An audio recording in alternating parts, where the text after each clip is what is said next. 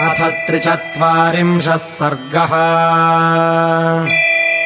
सा तम् सम्प्रेक्ष्य शुश्रोणी कुसुमानि विचिन्वती। हेमराजतवर्णाभ्याम् पार्श्वाभ्यामुपशोभितम्। प्रहृष्टा चानवद्याङ्गे मृष्टहाटकवर्णिनी। भर्तारमपि चक्रन्दलक्ष्मणम् चैव सायुधम् आहूयाहूय च पुनस्तम् मृगम् साधु वीक्षते। आगच्छागच्छ शीघ्रम् वै आर्यपुत्रसहानुजा। तावाहूतौ नरव्याघ्रौ वैदेह्या रामलक्ष्मणौ। वीक्षमाणौ तु तम् देशम् तदा ददृशतुर्मृगम्।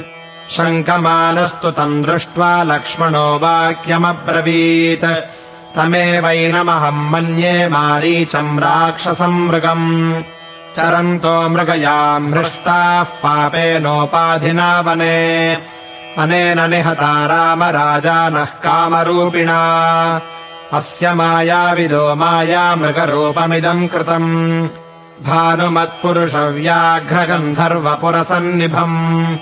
मृगो ह्येवम् विधोरत्र विचित्रो नास्ति राघव जगत्याम् मायैषा हि न संशयः एवम् ब्रुवाणम् काकुत्स्थम् प्रतिवार्य शुचिस्मिता उवाच सीता सम्भृष्टा छद्मना हृदचेतना।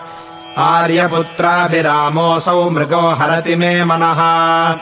आनयैनम् महाबाहो क्रीडार्थम् नो भविष्यति। इहाश्रमपदेऽस्माकम् बहवः पुण्यदर्शनाः मृगाश्चरन्ति सहिताश्चमराः सुमरास्तथा। रक्षाः पृषतसङ्घाश्च वानराः किन्नरास्तथा। विहरन्ति महाबाहो रूपश्रेष्ठा महाबलाः। न चान्यः सदृशो राजम् दृष्टः पूर्वम् मृगो मया। तेजसा क्षमया दीप्त्या यथायम् मृगसत्तमः नानावर्णविचित्राङ्गो रत्नभूतो ममाग्रतः। द्योतयन्वनमव्यग्रम् शोभते शशिसन्निभः अहो रूपमहो लक्ष्मीश्वरसम्पच्च शोभना। मृगोद्भुतो विचित्राङ्गो हृदयम् हरतीव मे। यदि ग्रहणमभ्येति जीवन्नेव मृगस्तव। आश्चर्यभूतम् भवति विस्मयम् जनयिष्यति समाप्तवनवासानाम् राज्यस्थानाम् च नः पुनः। अन्तःपुरे विभूषार्थो मृग एष भविष्यति। भरतस्यार्यपुत्रस्य श्वश्रूणाम् मम च प्रभो। मृगरूपमिदम् दिव्यम् विस्मयम् जनयिष्यति। जीवन्न यदि तेभ्येति ग्रहणम् मृगसत्तमः। अजिनम् नरशार्दूलरुचिरम् तु भविष्यति निहतस्यास्य सत्त्वस्य जाम्बूनदमयत्वचि। षष्पभृस्याम् विनीतायामिच्छाम्यहमुपासितुम्। कामवृत्तमिदम् रौद्रम् स्त्रीणामसदृशम् मतम्। मपुषा त्वस्य सत्त्वस्य विस्मयो जनितो मम। तेन काञ्चन रोम्नातुमणिप्रवरशृङ्गिणा तरुणादित्यवर्णेन नक्षत्रपथवर्चसा बभूवराघवस्यापि मनो विस्मयमागतम् इति सीतावच श्रुत्वा दृष्ट्वा च मृगमद्भुतम्। लोभितस्तेन रूपेण सीतया च प्रचोदितः। उवाच राघवो हृष्टो भ्रातरम् लक्ष्मणम् वचः।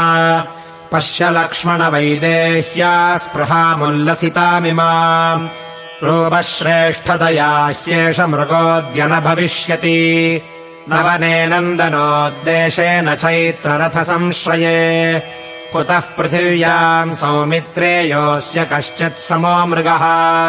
प्रतिलोमानुलोमाश्च रुचिरारोमराजयः। शोभन्ते मृगमाश्रित्य चित्राः कनकबिन्दुभिः। पश्यास्य जृम्भमाणस्य दीप्तामग्निशिखोपमा जिह्वाम् मुखान्निःसरन्तीम् मेघादिवशतः ह्रदा मसारगल्वर्कमुखः शङ्खमुक्तानि बोदरः कस्य नामानि रूप्योऽसौ न मनो लोभयेन्मृगः कस्य रूपमिदम् दृष्ट्वा जाम्बूनदमयप्रभम्। नानारत्नमयम् दिव्यम् न मनो विस्मयम् व्रजेत्। मांसहेतोरपि मृगान् विहारार्थम् च धन्विनः घन्ति लक्ष्मणराजानो मृगयायाम् महावने। धनानि व्यवसायेन विचीयन्ते महावने। धातवो विविधाश्चापि मणिरत्नसुवर्णिनः। तत्सारमखिलम् नृणाम् धनम् निचयवर्धनम्। मनसा चिन्तितम् सर्वम् यथा शुक्रस्य लक्ष्मणा। अर्थीयेनार्थकृत्येन संव्रजत्य विचारयन् तमर्थमर्थशास्त्रज्ञाः प्राहुरर्थ्याः सुलक्ष्मणा।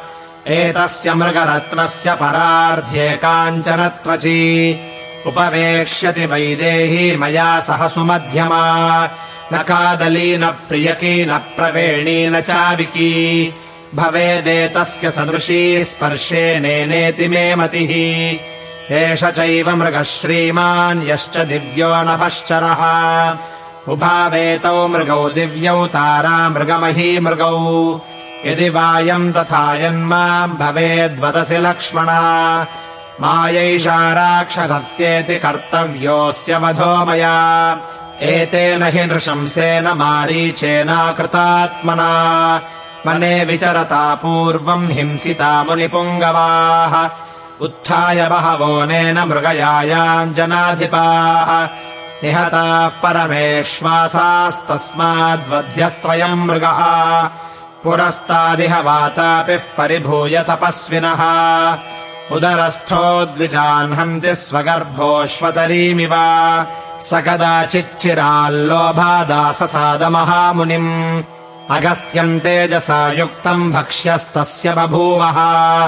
समुत्थाने च तद्रूपम् कर्तुकामम् समीक्ष्यतम् उत्स्मयित्वा तु भगवान् वातापिमिदमब्रवीत्। त्वया विगण्य वातापे परिभूताश्च तेजसा। जीवलोके द्विजश्रेष्ठास्तस्मादसि जराङ्गतः।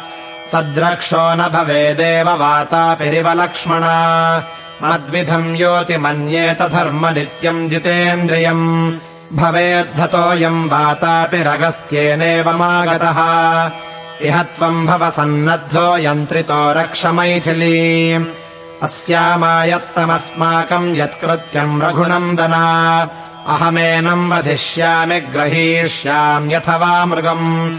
यावद्गच्छामि सौमित्रे मृगमानयितुम् द्रुतम् पश्य लक्ष्मणवैदेह्या मृगत्वचि गताम् स्पृहाम्।